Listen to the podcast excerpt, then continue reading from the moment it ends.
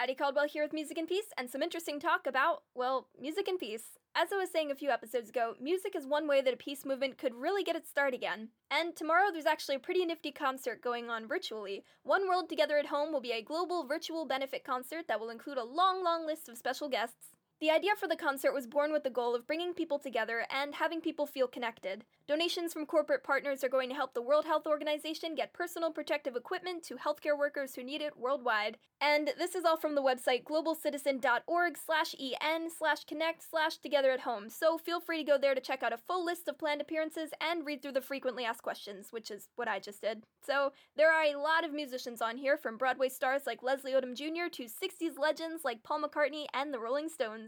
Also, Michael Bublé and Hozier and Sam Smith and Elton John. And now I'm just kind of listing off names.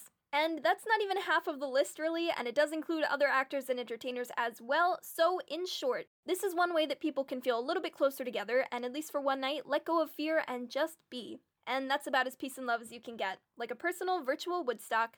Hopefully, you guys will check it out and it'll be something that we can talk about on the 19th. So, love you lots and mark your calendars for One World Together at Home tomorrow. Bye, cats!